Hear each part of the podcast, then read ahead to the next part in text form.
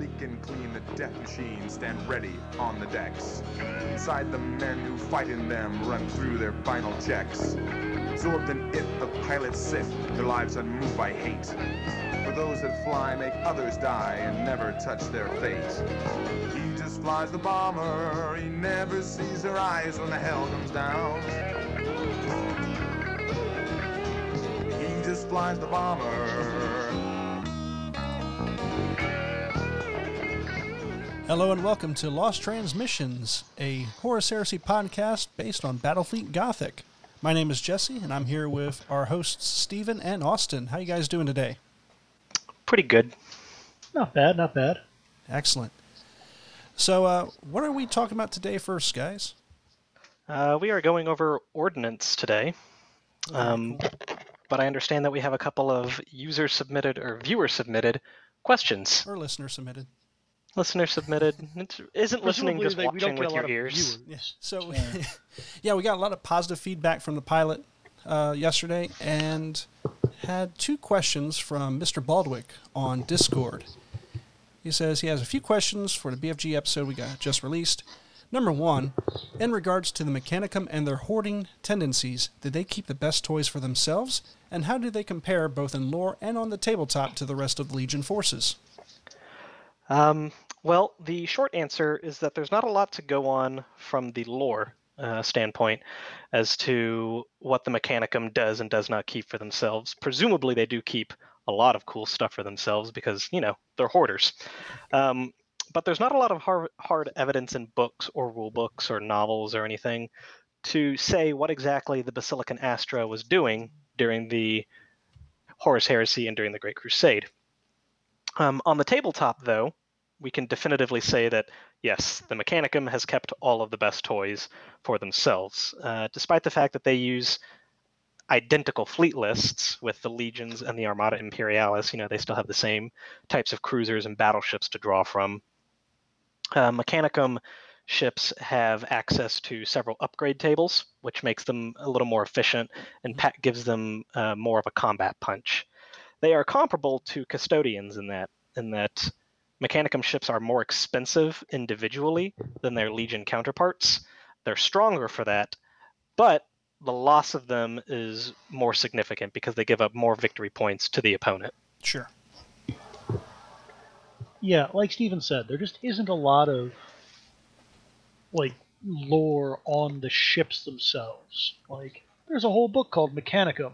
It deals with Mechanicum fleet, not at all. You know, like um, there's a there's couple one of spaceship in the entire book. yeah, Jesus. Um, I mean, from a forty K perspective, it does look like they intentionally design all of their ships to be ever so slightly better than regular Imperial ones.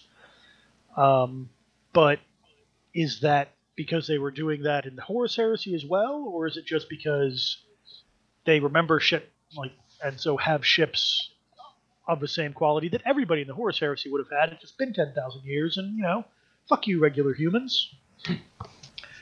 Can't definitively say. They do have a couple of strange ships um, that get a mention. Like, there's a war bark, um, but you don't really get a sense of whether or not that's a Mechanicum-only ship. You know, it's just, it's a bark. It's for some weird purpose. And it does the thing, and it happens to be Mechanicus. And are the Mechanicus the only ones that have barks? No. Are they the only ones that have a specific type of bark? Eh, don't really know.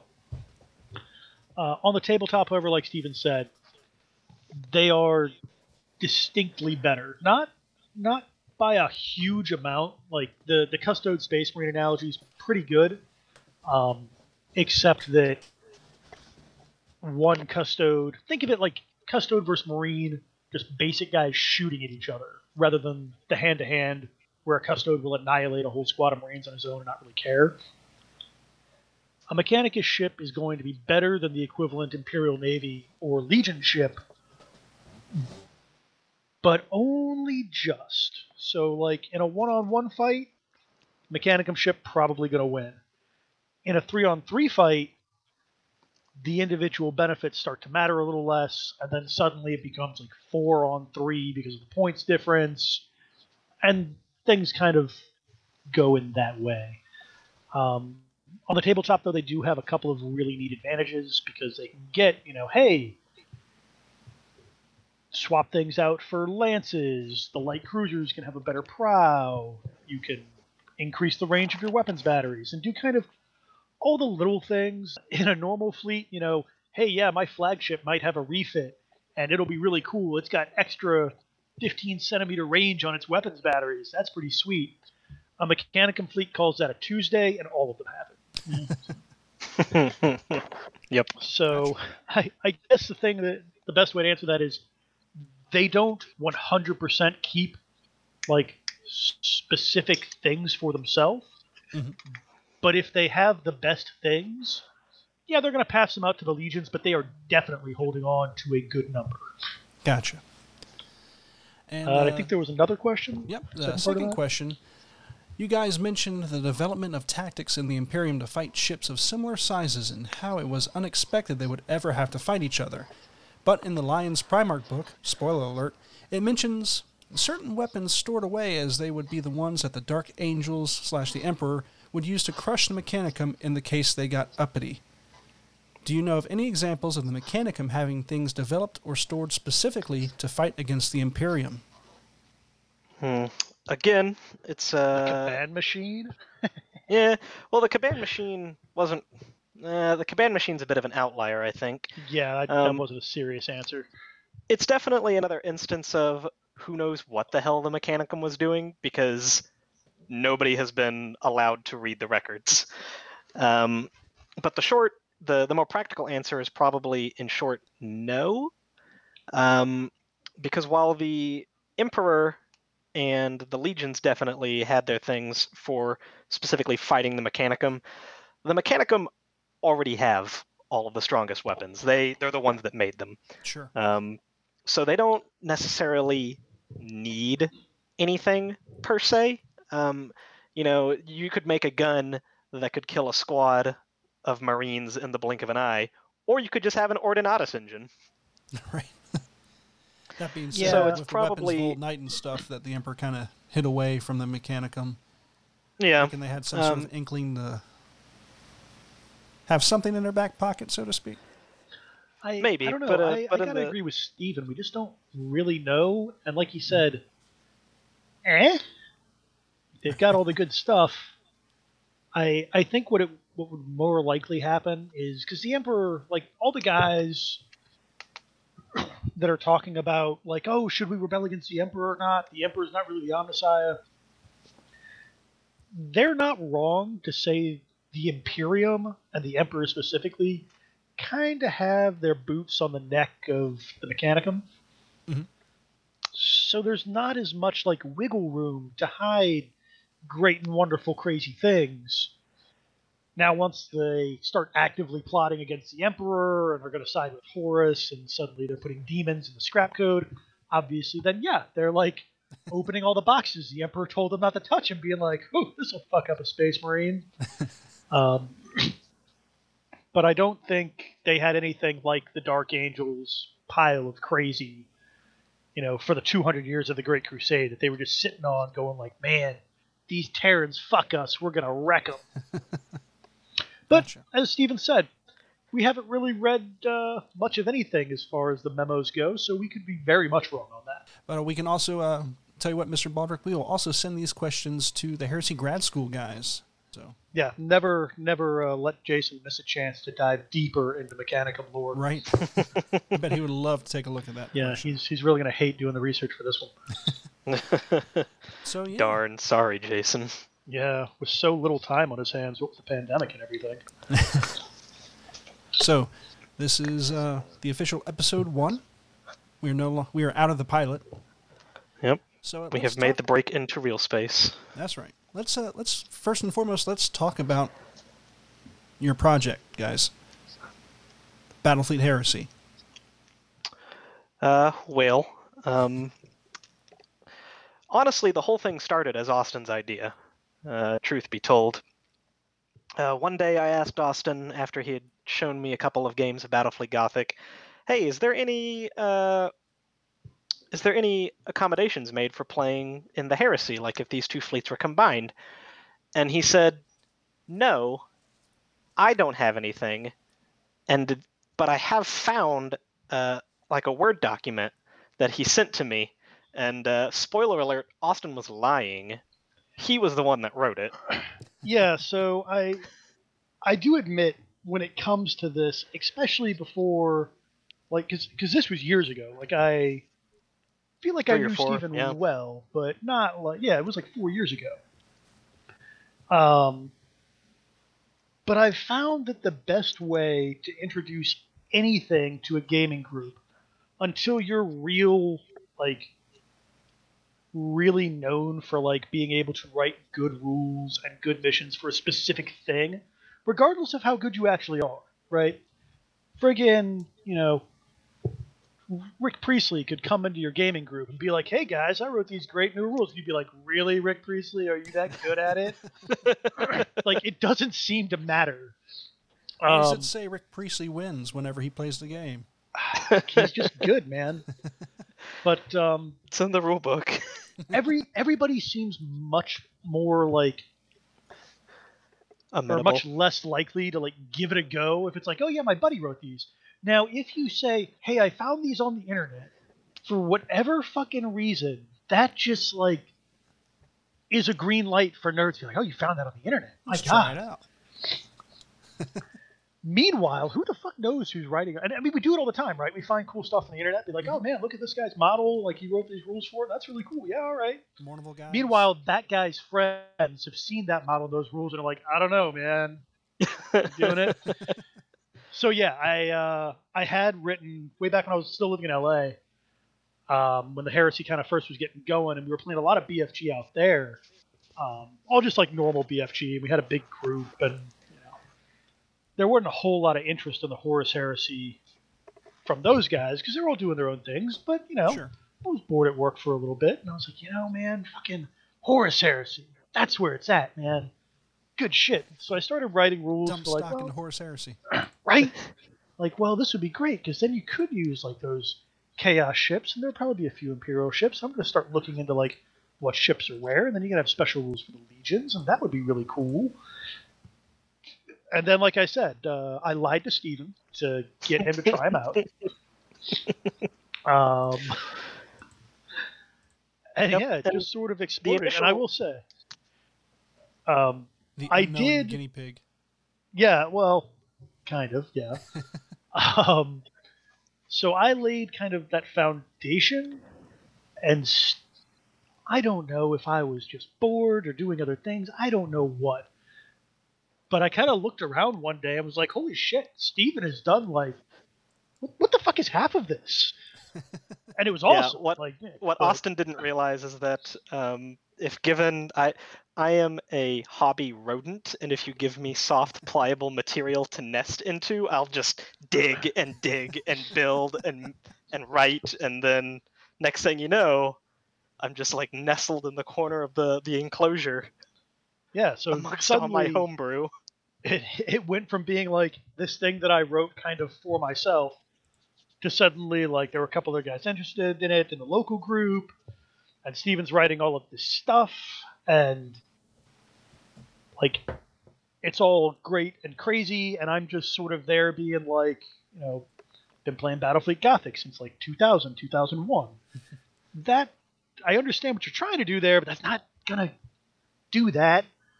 Um, so more just like constantly evolving uh, rule set you guys are working on too, right? More or less. Yeah, yeah. Uh, in part because I just I come up with so many ideas, and I give I just give Austin a giant steaming wet pile of ideas, and he molds it, it into into something usable.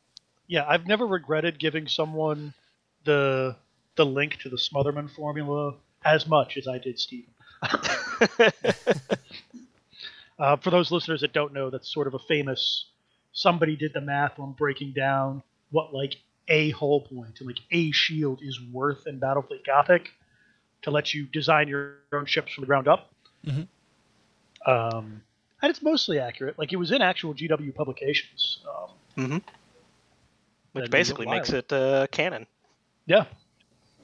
Very cool. Um, but we we kind of went away from that path when we realized that other people, like, it, it wasn't just like me and Steven and then a couple of you, the local guys, like, humoring us.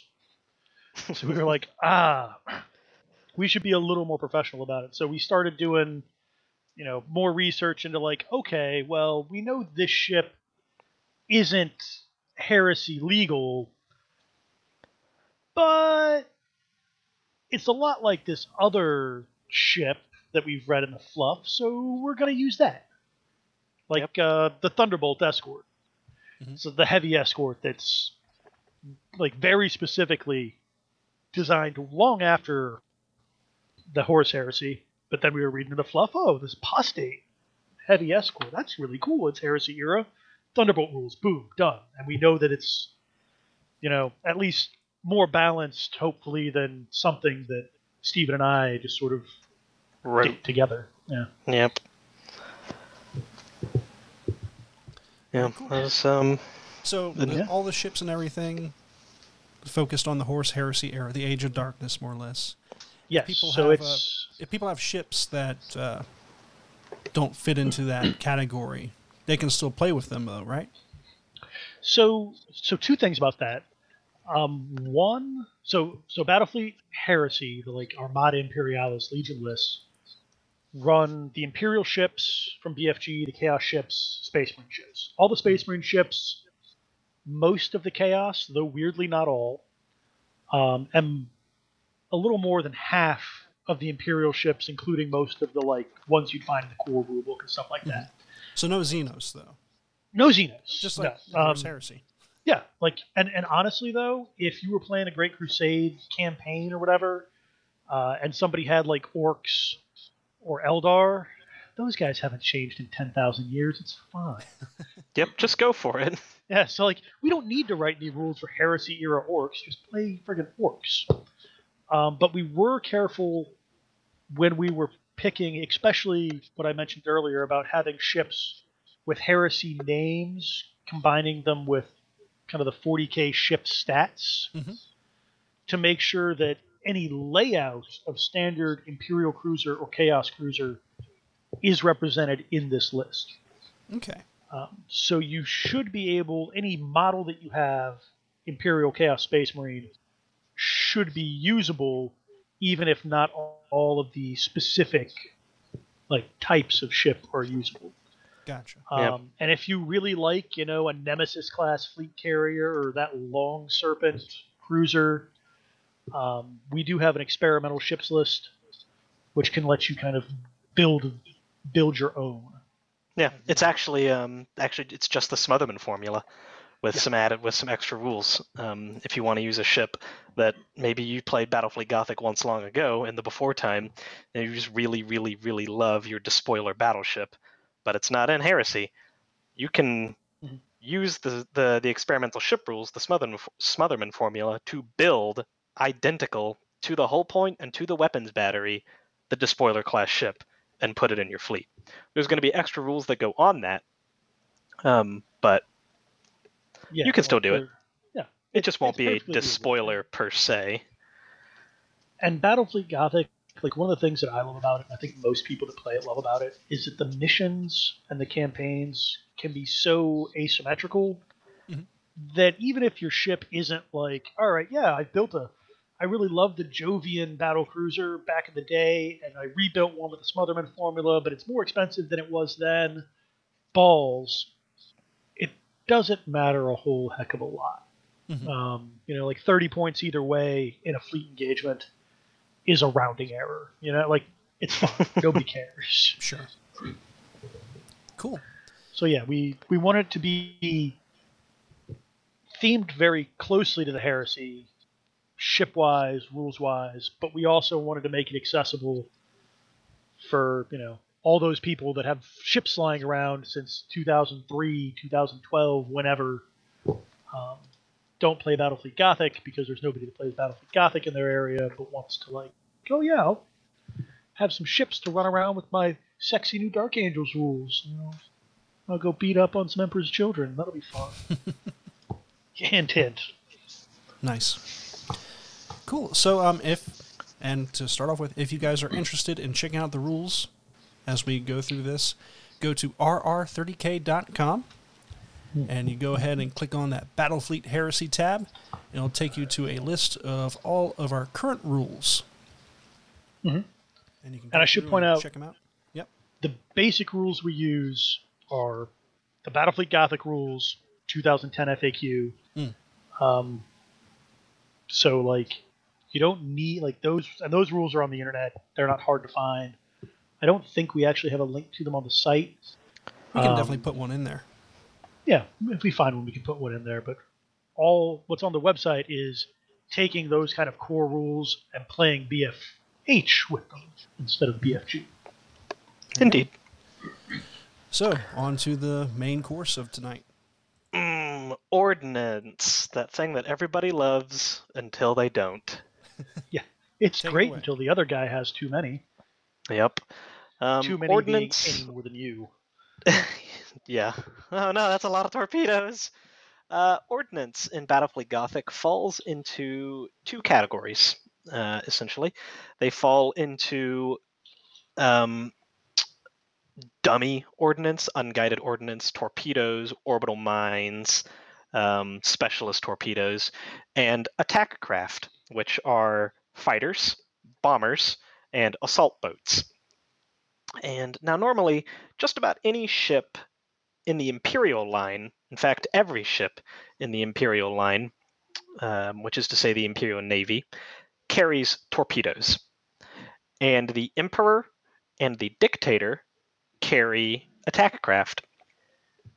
Torpedoes are kind of few and far between in the Chaos line, but they make up for it with a greater number of carriers. Uh, they have the Despoiler, which, again, not legal in, in Heresy, the uh, venerable Styx heavy cruiser, and the Devastation uh, cruiser, all of which are carriers.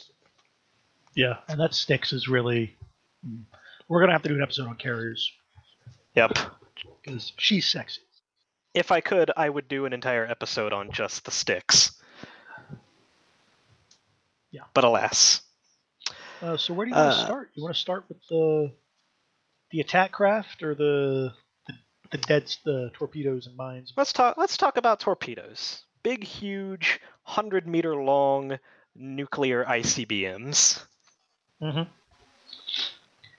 Yeah, they, they do not fuck around. There seems to be kind of, at least in the books reading it, two kind of subtypes. One, you know, kind of your traditional wet navy torpedo sort of thing. It's big. It's, you know, standard forty K upscale, runs into a ship, explodes. That's great. It's uh, like a plasma warhead is what they describe on the end of it. Mm-hmm. Um, and then there is another version which gets into kind of that optimal close-in range and then launches about forty tiny missiles that actually have the payload um, under the presumption that, you know, yeah, you might be able to hit this hundred-meter or hundred-foot-long thing with that quad las cannon you're using as your, like, light anti-ordnance gun, but you're not hitting forty missiles the size of a Volkswagen bus, so good luck. Yep. Uh, in game terms, they are phenomenal. The, the big advantage of both torpedoes and bombers is that they ignore shields. Mm-hmm. Shields in Battlefleet Gothic are real annoying. Um, most cruisers have two. Uh, light cruisers, escorts will have one. Battleships can have three or four. And every point of damage you cause drops a shield. Which doesn't sound too terribly bad, except they regenerate every turn if you're not in contact with blast markers.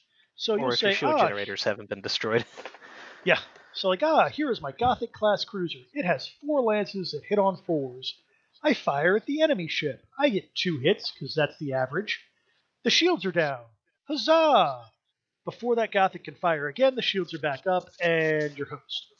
Not so yep. with torpedoes and attack craft. They just fly right on through. Yep, presumably they go slow enough or are made of something that void shields just don't know what to do. Mm-hmm. yeah, I, I think the the fluff reason is that they are too slow. Uh, yeah, for the despite the fact to... that they are crossing interplanetary gulfs. Yeah, in, Earth to the moon. An hour. In a turn. Yep. So. So yeah, your torpedoes are generally built. Uh, they're going to outrun everything, because in game, all all ordnance moves twice a turn. So Battlefleet Gothic, I go, you go. I move all of my ships in the ordnance phase. Both players move all their ordnance, starting with the person whose turn it is. So my turn, I move my ships, I shoot my guns, I move my ordnance. The enemy moves his ordnance, and then the next turn it all happens again. So even though bombers technically only go twenty centimeters a turn, and that's only just as fast as a standard Imperial cruiser, over the course of a game turn, it'll go forty centimeters to the enemy's twenty, you're hosed. Uh, mm-hmm. Torpedoes, as a rule of thumb, go thirty centimeters, so they're going sixty a turn, um, which gives them a basic range, if you're firing them from an Imperial cruiser, of eighty centimeters, right? Because you move your ship twenty, you blow your load, you go about your day. Um, they are a little inefficient. Um, the reason for that, and this, this goes for all attack craft as well, is the reload ordnance special order. You're only allowed to go on one order a turn, uh, and once you fire your torpedoes, you have to have your ten thousand deck slaves use their chains and haul the next one into place, and that takes an order from the captain, apparently. Uh, so once you get into kind of knife-fighting range, you're not going to be reloading and firing your torpedoes again. You're going to be bracing for impact, or trying to turn faster, or locking on to fire your guns more efficiently. Um, normally, I'll fire torpedoes two, three times from a ship in a game. Um, and that, you know, that's maybe ten or fifteen turns. So, you know, twenty percent of the time I'm firing torpedoes, thirty percent of the time. Yeah, they seem to, there seems to be two times to fire the torpedo, and that's at long range to use as area denial, or at point blank shotgun style. There's, ah, it's yeah. too, it's too close to avoid them. There's so many of them, it, it's going to hurt.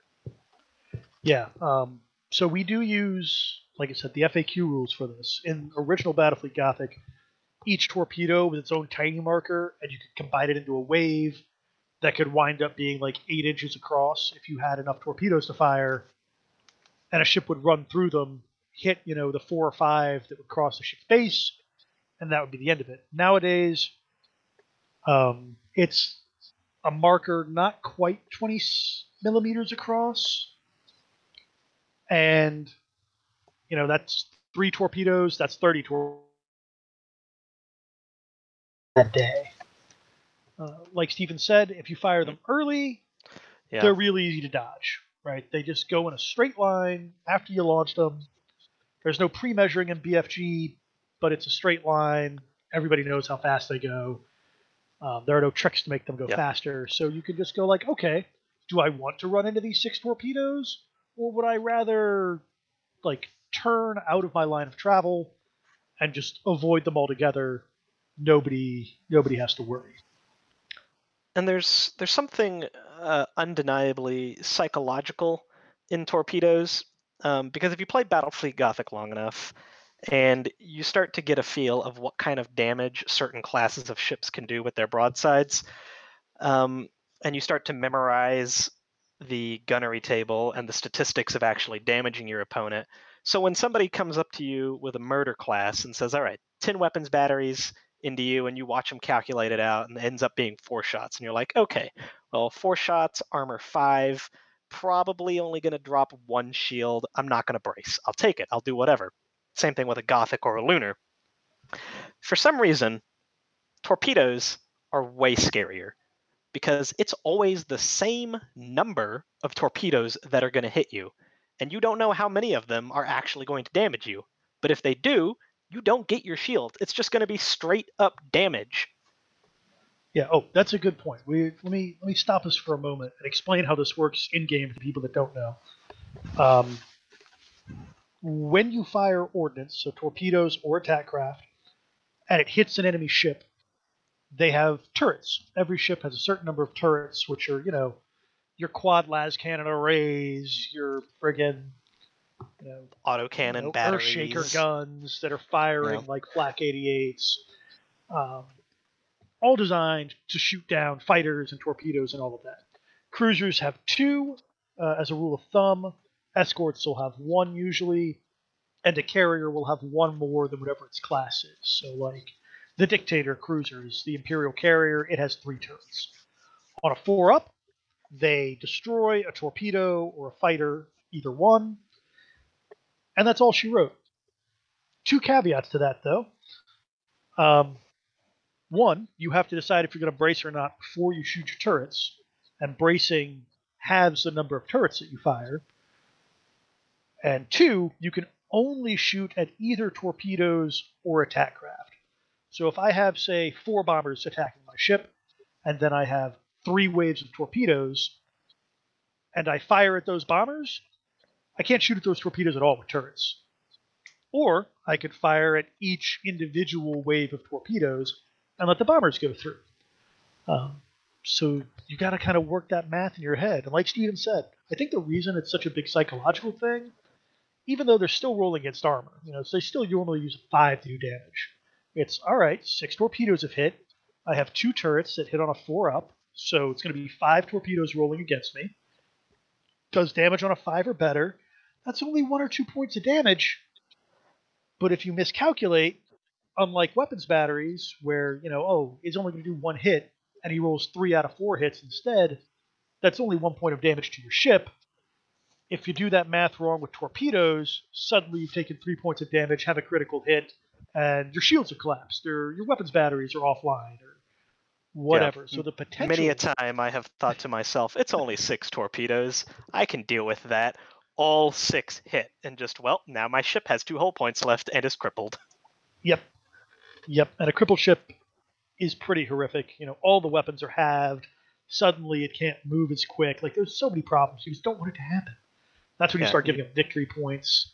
Mm-hmm. Um, so even though you're only firing torpedoes, you know, two, three times a game, and that first volley is just to make the other guy blink and doesn't do any damage, they're still real good. Uh, yep. Especially on smaller things. So, like the Cobra.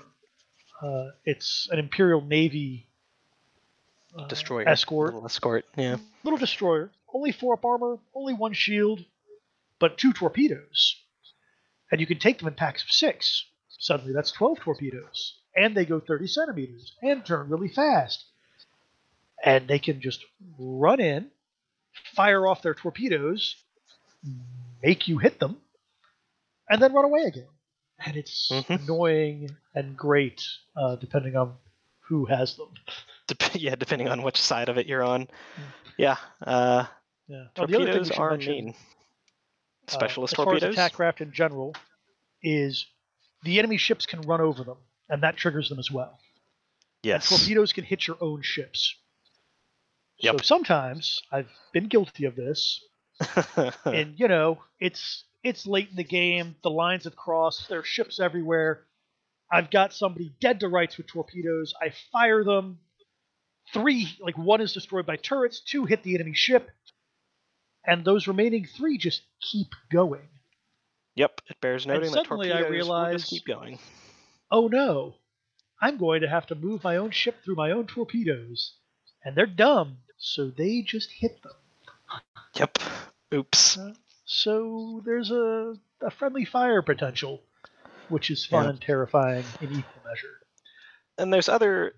Most ships are just equipped with regular torpedoes, ships that have them, but there are uh, a couple of varieties of specialist torpedoes, which do fun things. And these range from uh, torpedoes that go faster, uh, torpedoes that hit harder, to torpedoes that follow you around, and torpedoes that are Dark Age relics, such as vortex torpedoes, which yeah, when so... they when they hit, they uh, automatically do a critical damage, which is real rude. Which but is real I've rude. I've actually got the, the list in front. So, like Steven said, um, short burn torpedoes, those just like normal torpedoes, except they go forty centimeters each ordnance phase instead of thirty. Um, and then The downside of that is you roll a d six every time you move them, and on a roll of six, the torpedoes run out of fuel and just go away. Boop! Which you might not think is a huge trade-off, but one of the other problems with Ordnance in general is that if they run into a blast marker, chance that they're detonated by whatever's going on, and it all just goes away. And there's nothing as sad as being like, oh god, I've got this twelve torpedo salvo, I'm going to shove it right down that ship's throat, I'm going to murder him, it only has to go through one blast marker, what are the... Uh, oh, oh, no, no more torpedoes. Yep, um, one, in, so one yeah. out of six times, it will happen every time. Every time. Yeah, at least once a game it seems like that happens to me, and I feel like I just don't fire enough torpedoes for that to be statistics. And that goes for that goes for all attack craft, too. If you fly yeah. a big old wave of bombers and their fighter escort straight into an asteroid field or a blast marker, you know, they might just accidentally die in atomic fire. Yep. We've seen Empire Strikes Back. We know how those TIE fighters do. Mm-hmm. Yeah, so that's the short burns. Uh, then there are guided torpedoes. These are probably those things that the Mechanicum keep in large numbers for themselves, sneaky bastards. Uh, they're just like normal torpedoes, except at the beginning of the Ordnance phase, it can make a forty-five degree turn. Um, if the ship that launches them passes the leadership test. And if the test has failed, an enemy ship can try and pass a leadership check uh, to turn them forty-five degrees the way the enemy wants. Which is fun. Yep. Um, I don't see these a whole lot. In B F G, there was a Tau version that you couldn't hack. And it was upsetting and real rude. Um, like most Tau things, really. Yeah, yeah. Fucking, fucking Tau. Um, but these are fun, right? Yeah. They just get a little turn. You can send them off. You know, when you've got that first volley and the enemy can normally just sort of sidestep and be fine. No longer. Huzzah. Uh, then there are seeking torpedoes. Uh, and these are fun. Because they don't get screwed up by enemy sh- counter-hacking, like guided torpedoes, and they don't attack friendly ships. Uh, they turn forty-five degrees at the start of the Ordnance phase towards the nearest enemy ship, uh, which is almost universally a good thing. Like I can see a couple of times, oh no, it turned after the Cobra instead of the crippled battleship I wanted to hit. But for the most part, pretty fun. The downside here is that when they move through blast markers, they blow up on a five or six instead of just a six. But honestly, I think it's a good trade-off to never accidentally hit your own ship. Yeah. Seems fun. Again, it's really, it's it's all worth it for the never accidentally hitting their own ship. Yep. Which is pretty great. Uh, next on our list are barrage bombs, which I've never actually seen played with because they're very specialist. So these are torpedoes designed to go into an atmosphere and blow the shit out of planetary targets. So, if your ship is in low orbit in one of the boarding missions, um, you can fire them at the planet, and each one that hits the planet scores an assault point. If the wave is strength six or less, more assault points the bigger the wave. Um, the problem is, barrage bombs which attack ships don't ignore shields. Which kind of defeats the purpose of using torpedoes. It really does. It really does. Like, these are one of those things where it's so specialized. It's like, for the most part, unless you're Mechanicum and cheat, um, you're getting a torpedo as part of a campaign refit, so it's semi-random. You've already got an experienced ship, and then you got to make sure that ship is in a planetary assault when you're the attacker, and then you got to get it. It's, it's a whole lot. They're not great. We may even have left straight up left them out of the... the Battlefleet Heresy rules now that I'm thinking on it. No, they're in there. They're in there? Yeah. Well, yeah. I wasn't happy about it because it was a lot of stuff I had to type and reformat the page just to fit them in there for something that someone's never going to use. If any of you, any of you, use barrage bombs, let me know for our sanity. I'll send you a dollar in the mail. uh, then there are melted torpedoes. So melted torpedoes... are really These are the scary ones. They've got melt-a-bomb warheads. It sounds like they should murder the shit out of an enemy ship, and they do, but not Not mm. the way you would think. So, their special rules is hits from a melted torpedo inflict no actual damage. Instead, they suffer, a, or they cause a automatic fire critical. Now, as you can imagine, fire on a spaceship is not good. There's not a lot of oxygen, and it's real cramped. Um, so, what happens is, in the end phase, one of the things you do is you try and put out a fire uh, for every point of hull you're shooting. Fix a critical damage or put out a fire. If you don't put out a fire, it does a point of damage. So these aren't going to do a whole Oops. lot to a healthy, fine ship. But if you hit a crippled ship with a couple, and suddenly that ship is, you know, kind of facing the wrong way already, and it's on fire, you don't have to worry about shooting it anymore. It will kill itself. Yep. Uh, the downside of these is that any ship that has melted torpedoes, which suffers a critical hit to the prow, um, which is where the torpedoes are stored, suffers an extra D three fire criticals uh, in addition to whatever pain it's already suffered uh, as the torpedoes explode in the magazine. Don't get you caught with these it. in your magazine. Like, shoot yep. the damn things. Yep. Vortex torpedoes will do the same thing. Yep. Only worse. So vortex torpedoes, as Steven said, these are the pride and joy of torpedoes in the Heresy. Every torpedo uh, wants to be a vortex torpedo when it grows up. It's true. And in so fact, these... Lionel Johnson probably goes to bed cuddling one. It's it's fact. We've we know it. Jesse will confirm. It's true. Yeah, I mean, so these are exactly like all other vortex weapons. They make a little hole of warp space in real space, except again, these are one hundred yard long torpedoes, so it's a much bigger hole. Uh, so hits inflicted by, inflicted by vortex torpedoes automatically cause critical damage, um, so that's how you can get your shields permanently turned off, weapons destroyed, a bulkhead Bridge collapse smashed. That'll do D six additional damage to the damage you've already taken. They're amazing, they're terrifying. Don't ever get hit with them. That's my pro tip for that. Um, and then, much like the melted torpedoes, if a ship that has them gets a critical hit to the prow where the torpedoes are, it suffers an extra D three points of damage and an automatic critical hit because suddenly there are thirteen tiny warp gates in the prow. It's not good. Nope. It is a bad time if you are l- yep. anything. It- No matter what you are, it's a bad time. Except maybe a demon. Demons might be the only things that don't care. That's true, except there are no demon ships, so you're going to have a bad time. Yep, at least not in Heresy. There are demon ships in classic B F G, there but that's We're a whole other thing. Heresy. Yep. There haven't, haven't been that many problems yet. Yeah, um, not yet. So that's all the torpedo shenanigans.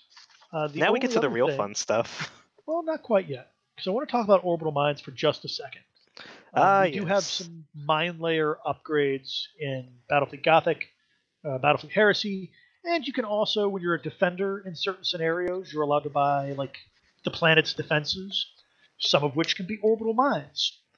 Um, so if you've got them on a ship, they pop out like attack craft squadrons, but only one per launch bay, and they either hang around until somebody runs over them, in which case they explode, and it's bad. Or, um, as is more common, they will drift towards the nearest enemy ship at something like fifteen centimeters a turn until dealt with.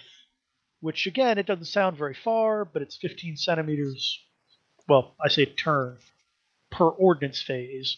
So thirty yep. centimeters a turn, which They've is still faster outpaced than every an Imperial cruiser. cruiser. Yep. So they'll catch you, and, you know, if the enemy's laid them, you're probably going towards them rather than away, so suddenly you've got problems. Yep. Uh, but they now don't here's the thing about a... No, well, with good reason, too, because even when an orbital mine is shot down, it still does damage. Uh, normally, an orbital mine that comes into contact with an enemy ship and explodes just rolls eight dice against the target, which is one less than a battleship torpedo spread. So let that sink in for a second. And even if you shoot it down with your turrets, it still, it automatically still rolls four dice against you, mm-hmm. which is only two less than a standard cruiser spread. Yeah. So orbital mines are incredibly dangerous because even when you shoot them, they still hurt you. Yeah, the uh, the only reason you don't see them a whole lot is because there's it's not often a ship is equipped as a mine layer. Um, it does take something out of you because instead of launching, you know, two fighters or bombers from that launch bay, it's one mine that the enemy's going to work very hard to not get hit by. But on the other hand, like uh, melt torpedoes and vortex torpedoes, as, like if individual they... mines. It is uh, five points per Sorry, cost what? of launch bay, or five. Uh, oh no, they cost I, I meant if five you were points per launch bay. Oh, I as meant if um, you were taking them as part of like a planetary defense. As planetary defense list. Those are... uh, I think they're like five points apiece. They are five points apiece. Yep. Yeah. Nope. So they're a lot of fun. Yeah, um, they are dangerous to the carrier as well, though, uh, much like melted torpedoes and vortex torpedoes. If a ship that carries orbital mines suffers critical damage, which would damage one of their launch bays, then the mines detonate, and the ship in question takes an extra D three points of damage. So be careful. Um, but I think that's basically everything for Dumb Ordnance. Mm-hmm. Uh, which means we get to move on to the truly fun part of Ordnance, Attack Craft. Uh, like I said, Attack Craft comes in three varieties. There are bombers, fighters, and assault boats. Uh, now, from a fluff perspective, what exactly a bomber, a fighter, or an assault boat is kind of varies. Um, in the original Chaos publication, the original Chaos Fleet List, assault boats were Dreadclaws. And in the original Imperial Navy publication, assault boats were called Sharks, which presumably was half of a Kestis assault ram. Uh, it's um, actually bigger than a Kestis because they can hold like one hundred dudes in them. But yeah, they look kind well, of like half a Kestis, or like that yeah. new Space Wolf flyer thing that looks like half a Kestis. Scale yeah. that up. It's the same thing. Uh, the different individual types of craft in the Heresy vary so widely that for the purpose of Battlefleet Heresy, we just call it fighter, bomber, assault boat. Um, fighters could be Ziffins. They could be Fury interceptors. Uh, we know for sure they that could at be least Thunderbolts. Yeah, we know for sure that at least one first captain, not naming any names, rode a what a Fury, like a surfboard, straight into a Dark Angel ship. I mean, that yeah. sounds vaguely familiar. I don't, I don't know. Oh, it was it was Sevatar. Sevatar did it. Yeah, I think it's in Prince of Crows. He he rides yeah. a Fury like a surfboard. Um, Which is funny. Bombers. All of these yeah. ships are are wildly different in size uh, and equipment, right? Like a Ziffin's a little speedy thing. We all have a rough idea of the size compared to various, you know, forty K things because we may have had the privilege of seeing one on the table. It's got a little missile bay and a couple of las cannons. Hooray! Then you have something like the Fury Interceptor, which is one hundred feet long, has a crew of five, top gunner, bottom gunner, a bank of las cannons, a shit It's a Boeing seven forty-seven that's used to intercept planes. It's a fighter. Yeah. I can only, at least in my own head, um, I'd like to think, and this goes for bombers as well, which are all over the place in forty K, or in uh, Heresy, that instead of saying you will have a squadron of fighters, a squadron of fighters is always, you know, twelve or fifteen or thirty ships. They've just got stats somewhere, right? Like your fighter should be this fast, and a squadron should be take up this much room on the hangar deck and be able to, you know, fire this, you know, amount of energy in weapons at the enemy. Because otherwise it's all insanity. Yep. But for the purpose of that, um, when it comes to modeling your Battlefleet Heresy and uh, you're picking out what you want to use as your attack craft markers, go wild. Do whatever you want. Yeah. Uh, um, use use use whichever thing you want, uh, because nothing matters and the rules are made up. But also, everything matters, and the rules are also made up. That's true. Uh, this is so a fan version of a dead game. Yeah, you know, take it with a with a grain of salt. Or not. Whatever. Live your life. I'm not your dad. Uh, attack craft generally all have the same purpose, uh, but they go about doing it different ways, which is to say that they still are made to damage ships. Uh, the exception to this being fighters, um, so we may as well start with them. Uh, fighters launch uh, thirty centimeters, and their job is to shoot other attack craft, or to defend the attack craft that they are in. So if you were to launch a, um, take a Styx cruiser, which has three launch bays on each side, so it can launch six waves, six tokens, if you will, uh, of attack craft. So you launch three bombers, you launch three fighters. Now they fly around, and any instance where they would get in trouble, those three fighters are doing the heavy lifting before the bombers are. Um, and in fact, the bombers will simply die if they find other fighters. Uh, this, of course, depends on what particular rules for ordnance you're using. There's a lot of homebrew out there for attack craft. And a lot of good ones, I must say. The, yeah, the original Battlefleet Gothic is just sort of this token removes this token, and that's the end of it. Yep, picking um, up like candy. There's a great, uh, what's that Warp Rift magazine? Is it thirty-six? The Warp Rift magazine with it? Yeah, I think so. thirty-six or thirty-seven. All right. Uh, that has some amazing rules where, you know, if you're a carrier guy, it's great because every fighter has its own little turret, and you're rolling dice to see if this squadron kills that squadron. And if they don't, the other squadron kind of keeps doing its thing instead of disappearing. And a whole, it's great. It's lovely. Look around. Um, I think if we haven't posted links to them, we will. I know we reference it in projects that are coming up. Mm-hmm. Um, mm-hmm. Bunch of fun stuff going on. You yeah. can also um, use that fighters. Being, whoops. Uh, come back. Okay, there we you go. You can also use fighters to uh, go after torpedo waves. Mm-hmm. To shoot that's them down. One of their, that's one of their primary missions. Uh, in normal kind of core rules B F G, one token of fighters, so one squadron of fighters, deletes a torpedo salvo. Could be one torpedo, could be thirty. They're all gone. That's real good. Because, again, you're not getting hit with those torpedoes through your shields. Uh, they can also just sit on the base of a ship. Yep. And they move wherever the ship does. Yep. It's called combat flies. Combat Air Patrol, um, which should really be Combat Space Patrol, but CAP sounds a lot cooler than S I S P, so it's still CAP. Uh, the downside, the upside to that is naturally because fighters move in the ordnance phase. If you tried to constantly screen, there's going to be always a way to get through to touch the ship's base that you want to touch as the attacker. If you're doing CAP, you just put the fighter on the base. That's kind of three sixty security, and uh, they'll hit anything that attacks the ship first.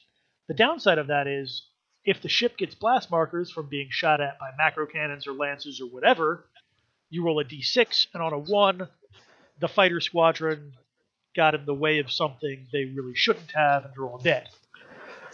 Yeah. Yeah. And it bears noting, um, because we personally use so many different uh, versions of homebrew for attack craft, for the purpose of this episode, um, we're not going to get too deep in depth on how fighters and bombers interact with each other and with ships, uh, because there's, again, six or seven different really good ways to play it. But we yeah, are going to well, give you kind they, of an overview. They do all interact with ships the same way. It's Which is to say that when, fighters do nothing. Yes, fighters always do. Well, not quite nothing, eh, but not of. great. They'll yeah. never hurt a ship.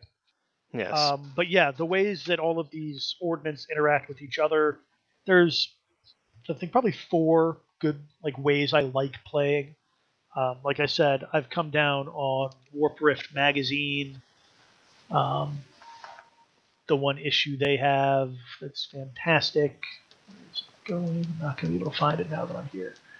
Yeah. Um, but yeah, fighters. Um, their objective when their es- when their wave that they're escorting actually gets to a ship is to suppress turrets. um, which keep them from shooting down their friends, the bombers, or the assault boats. Uh, speaking of bombers, bombers are slower than fighters, uh, whereas fighters and assault boats will go thirty centimeters, bombers only go twenty. And it bears noting that when you mix and match your attack craft, you are moving at the speed of your slowest member. So even if you have three bombers, three fighters, you're only going twenty centimeters until those so fighters break off. It's uh, Warproof thirty-three. thirty-three. thirty-three. Um, bombers are the ones that do the real hull point damage to ships. Um, the most common way that we play is a bomber that comes into contact with a ship, rolls a d six, and then there are modifiers to that. Um, it's but just the way to play, Steven. That's they true. Interact with they interact with ships the same. So you'll have your one yeah. your bombers, you'll have your wave, right? Of mm-hmm. say kind of our traditional two fighters, two bombers, right? Mm-hmm. And they'll go in, and the turrets will fire because your dice are bad sometimes. Bomber squadron, and then It'd you subtract like the result from the number of turrets, and that's the number of shots you get. Each fighter suppresses a turret. So two fighters against a cruiser that has two turrets, instead of each bomber being d six minus two, which could yield you no shots, right? Like if you roll a one on that d six and it's, it's minus true. two, you get nothing. Um, it's just straight d six. And then you roll, and it goes through shields, and as a bonus, always hits a ship on the weakest armor facing. Yep, which, which doesn't often good. come into contact, or doesn't often come into play in a Heresy, given that it's a lot of Chaos and Imperial ships fighting each other. But if you there were fighting against orcs... Well, orcs is uh, great, but even Imperials, like Imperial ships always have that six-up prow, and then five-up sides. Yes. And if you've got, you know, a couple of Lunars, and you fire a torpedo wave in their face, they might look at it and go, you need sixes to do damage, boss, I don't really care. Bomber wave comes at you, it's needing fives, and there's going to be a lot. But again, just like with torpedoes, you have to decide whether you want to brace or not before the dice get rolled to see what damage is actually coming your way. So you could brace, and those three bombers that are each rolling d six minus one attacks against you roll triple ones, and it turns out no damage was going to be done to you either way, but you've still braced, and that sucks. Yep. On the other hand, or, sometimes you know, that one bomber gets through, does five points of damage, and fuck my life. Yep, that's just the end of it.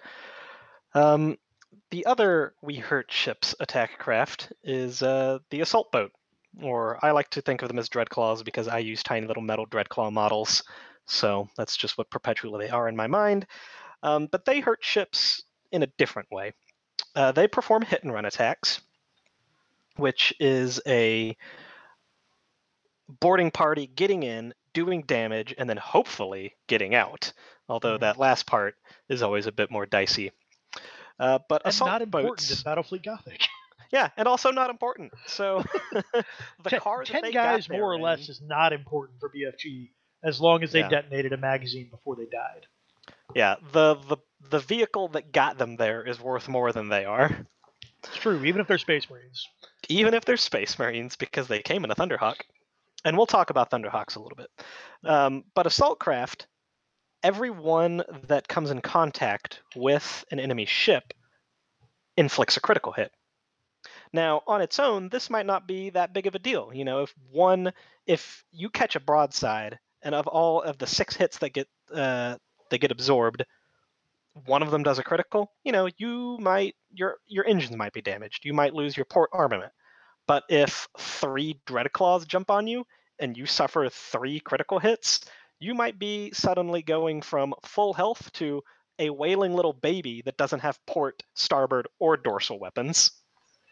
Yeah, and until you fix them. Those on a six, and you're rolling as many dice as you have hull points left. There's been yep. times fighting Steven when I've had a ship with five hull points with five different criticals. Like, do I want to be able to shoot again, or do I want to put the fire out? Like, it's bad. And yeah. it's not rolling like you normally would roll on the critical hits table. Normally, critical hits are two d six, the higher numbers being the worst things. With hit and run attacks like assault boats, you're just rolling one d six, uh, and because this is the Horus Heresy and you're generally going to be a Legion fleet, you're going to get a plus one to that because Space Marines are crazy. Yep. Which is great, because they'll never fail to do something. Yep. Um, unless they are against another Space Marine ship, which inflict a negative one to hit and run attacks. Because sometimes your battleship is full of dreadnoughts. Yep. Even if it be like that sometimes. Teleported to the surface. Yep. Yes. Um, now, there was something else I was going to say about that. And now, oh, uh, unlike damage inflicted by bombers, you cannot brace against assault boats. Yeah. If they get through, you're gonna hurt. And it's also an amazing way to deal with escorts, because escorts only have one hull point. Yep. And, and automatically die. Any critical hit will destroy them. Yep. And there's so nothing they can do. You know, they fire their one turret, and you've got that one, you know, Shark or Thunderhawk. Especially if it's a Space Marine crew against a non-Space Marine crew escort. Yep, it's oh, just I gone. I roll d six plus one, and I need a two to kill it. Bye. Rip. Uh, which does... Uh, Thunderhawks are Space Marine exclusive ordnance, which means that only a ship within Astarte's crew, uh, so either a Chaos or an Imperial Navy vessel that has paid fifteen points for them, or a battle barge or strike cruiser, which automatically come with them, uh, with carrier capacity, can launch Thunderhawks. Thunderhawks are a little bit slower. They're twenty centimeters. But they and their cousin, the Thunderhawk Annihilator, have the special benefit of being able to perform two jobs at once. A regular Thunderhawk can be both a fighter or an assault boat, and a Thunderhawk Annihilator can be either a fighter and a bomber. So they can perform both of those roles simultaneously.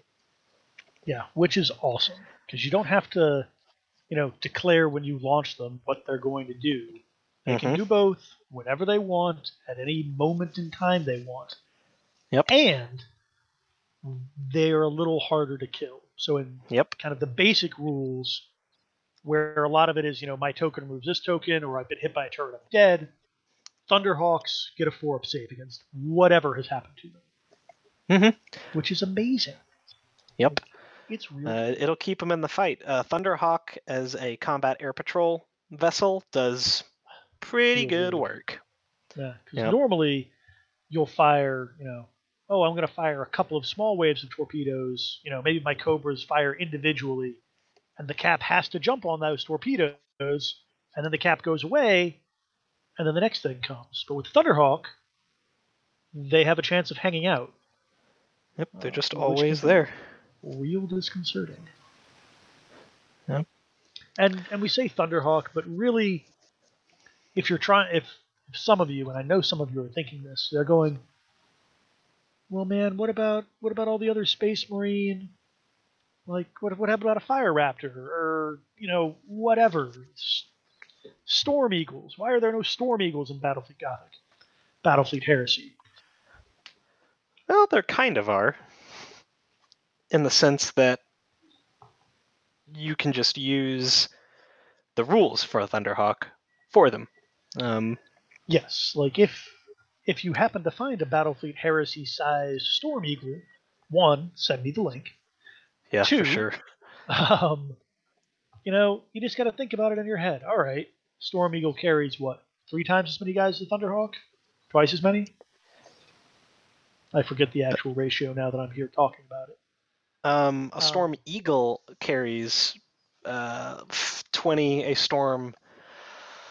A Thunderhawk carries like forty. Are you thinking of a Storm Bird? The Storm big, bird. Huge one? My bad. Yeah. yeah. Yeah. It's just a matter of numbers, right? That little twenty by twenty or forty by five, depending on how you base your attack craft, doesn't really matter. It all adds up to the same thing in the end.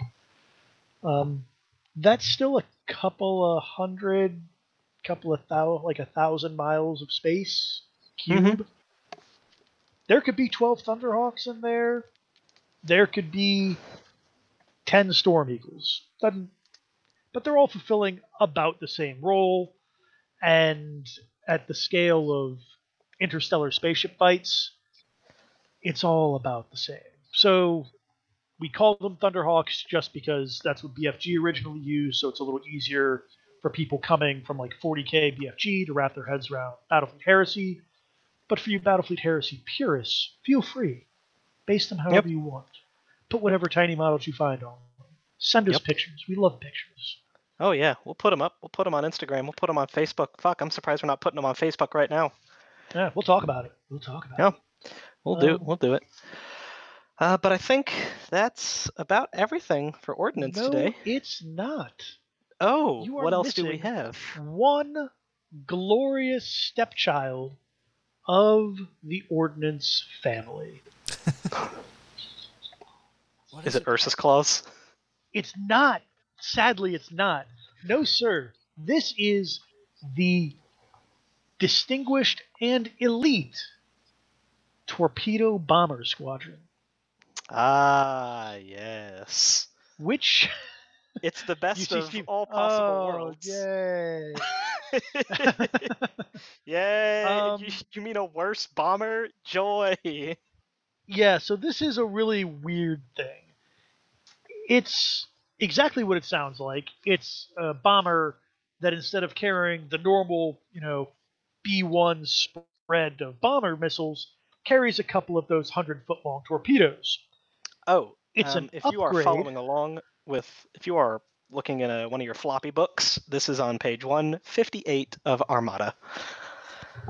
Yeah, I'm in the Warp Storm myself. It's on page four. It's exciting. Ooh. Yeah. Somebody bound it for me. I'm sorry, page no. six. Um, oh, well, anyway, see. It's an upgrade. Um, Quote, unquote. And it's like ten points per strength point of a vessel. So, while a Styx...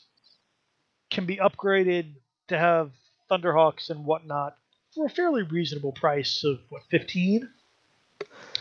To get Space Marine crew and the ability to launch fancy stuff. Yeah. For sixty points, it can instead be equipped with torpedo bombers. So torpedo bombers fire just like regular, or deployed just like regular bombers. They go twenty centimeters. They count as bombers when, like, fighters are, shoot, are trying to shoot them down and all that sort of stuff. But at the beginning of any ordnance phase, they can be replaced. A squadron of torpedo bombers can be replaced with a Strike two torpedo salvo. Hooray! Joy. Um, and the torpedoes function according to the standard torpedo rules, but have a limited fuel, fuel supply, so are removed at the end of the same ordnance phase they are launched in. Yep, that's a good way for a, for a ship that doesn't have torpedoes, um, specifically one of the chaos carriers like the Styx, like the book mentions, or a Devastation, yeah. to um, to suddenly be packing torpedoes. Because, say, take a Styx. If a Styx launched six torpedo bombers, and each of those torpedo bombers evolves into two torpedoes, that's twelve torpedoes yeah. coming at you. And it would launch, you know, all as one big wave, which is fun. Mm-hmm. Um, it's also handy, like you said, just to make the enemy do something about it, right? So say you yep. launch a mixed a mixed group, right? Say two fighters, two bombers, two torpedo bombers, and when you get real close, the torpedo bombers launch torpedoes, and suddenly instead of your turrets having one target they can fire at, they have to start picking and choosing. Mm-hmm. Um, so that's not bad. Is it sixty points good? Dear uh, listener, I think it's not. However, debatable. however, and we're, I realize, Steven, we're going to have to go talking about all the different attack craft rules at some point in the future. Yes, um, we will. But I will mention... And I'm putting it off as long as possible. I, I know, I know. But um, one of the ways... My my preferred way of playing with Attackcraft limits the number that you get. So normally you have an infinite supply of fighters and bombers, more or less, as long as you can keep reloading ordnance. Um, this always struck me as kind of dumb because, well, you only have so many in the hangars, and once they get blown up, they're blown up. Mm-hmm. Um, so this could actually be a handy way of preserving your ordnance, right? Because the torpedo bombers aren't the ones that are risking the turret fire and getting blasted. They fire their torpedoes, they go home, you can relaunch them next turn, and it's fine. It's safe and happy. Um, of course, the one other downside is they can only launch their torpedoes at the start of an ordnance phase, so you launch your torpedo bombers, and then they have to fly around as torpedo bombers for a turn, and then they fire torpedoes. And that doesn't seem like a... You know, it's just one more step where something terrible can happen. Yeah. Well, are we good now? Yeah, we're good. Yeah, I talked okay. about them because we had to, but don't. Oh, while you were doing that, I accidentally disconnected Steven, so there was a little bit oh. of drama here. We're good. Oh, well, thank God I kept rambling. Okay. Well, yeah. Um, um did what you, else? Oh, did you finish th- talking about them? I did, although there's one thing we failed to mention when it came What's to, that? to wings. So we've talked about fighters and bombers as squadrons, and mm-hmm. they can get launched together as it's called a wing or a wave of attack craft, right? So you launch your wave, and they act as essentially one unit, right? If one squadron of the wave goes over a blast marker, the whole wave has to roll and can be blown up, et cetera. You can break apart waves at any point in time, yep, and the individual squadrons can go do their own thing. But the reverse is not true. You can't launch like an individual fighter wave and an individual bomber and think they'll be able to meet up and go do work together. Um, and the reason for that is, again, these twenty centimeter squares are several hundred miles of space, and it's just really hard for things that tiny to meet up with each other and get back in formation and mm-hmm. do all of that stuff. So they just said, no, it can't be done. Um, And like torpedoes, if you happen to be a madman and run two carriers in a squadron, and they're base to base, you can launch kind of one uber wave of attack craft, uh, which can be real fun and just kind of terrifying because you're like, well, I got eight bombers that are going to attack you now, and the enemy cries and you laugh. What do you mean time. You've got eight bombers? uh, so yeah, I think that pretty much covers it. Alrighty. Did we miss, well, that's, miss anything? Uh, mm, no, I don't think so. I think we've pretty much got it all. Jesse, I think do, you, that, uh, do you have any questions? uh, basically, I was uh, drinking from a garden hose there. Or a fire hose, excuse me. I think that's how the saying goes. Um, it could be yeah, a no. garden hose. We don't know. But no, I, I thought I learned quite a bit. And uh, hope the listeners at home really enjoyed this, because I know I did. I was just sitting back yeah. listening to it. Um, um, next episode, let's talk about um, let's talk about Dark Angels, Dark Angels, and maybe we'll talk about. You don't need uh, to pander to Jesse. No, it's, it's Road to Thramis. Always keep the sound man happy, Austin. That's a fair point. Uh, yeah, let's talk about Dark Angels, and let's talk about some of the. Let's go into more detail about some of the uh, heavier classes of ships, the Hades, the battle cruisers, the, the the Hades. You just want to talk about Hades, don't you? It's the best heavy cruiser in the game, and I defy anyone to prove me wrong. Mm. Well, there you go. We're gonna start talking. Maybe maybe we'll do a mix and match. We'll start doing it like that. We'll talk about one or two legions. Talk about a class of ship. Yep. Who knows? Maybe uh, yep. start thinking about creating a. type of ship for the Dark Sovereign proxy. Oh, yeah. Yeah, using yeah. those experimental rules, we could make the Dark Sovereign class. Yeah, we could do it. We could do Exciting. it. Yeah, so tune in next week. Uh, same warp coordinates and, and such. Yeah, uh, I'd if like you to... like... Go ahead. Oh, go ahead. Nope, I'm sorry. You go ahead. I'm sorry. Um, if you want to, uh, again, if you want to follow up and uh, check out these rules, be sure to go to R R thirty K dot com and click on the Battlefleet Heresy tab.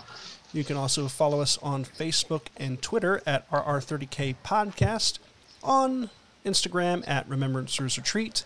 You can also follow us on our Discord, which the link will be below in the description of this show. And definitely want to thank our patrons. If you're interested in becoming a patron, go over to patreon.com forward slash R R thirty K podcast, starting with our uh, patrons for April, our Legion Praetors, Alex Self, Chris Mack, Jacob Dillon, Garner.Tree of Woe, Jason Tick, Joe from Music City Heresy, Matthew Boyce, and Mister Baldwick. In our Centurion Class, we have Andrew N., Angry Boy, Black Label Painting, John Christensen, M. Hernandez, Mark Henry, Minis by Applesauce, and Scott LeMay. And in our Legion uh, Legion Sergeant tier, we have Aaron Maynard, Duncan, Emily O'Hare, Garrett Lowe, and Travis Smith. Thank you all so much for becoming patrons, and uh, I'll be sure to send you guys a sticker out here very soon once I get my printer up and running and uh, fully moved in. So thanks again. Yeah, you can also send us email at remembrancersretreat at gmail dot com.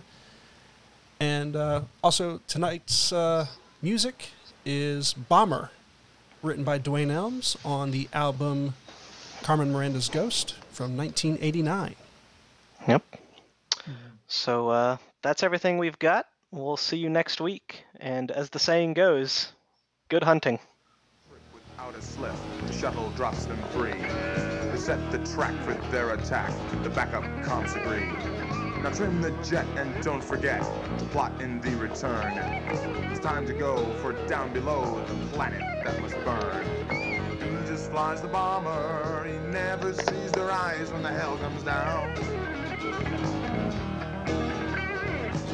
He just flies the bomber.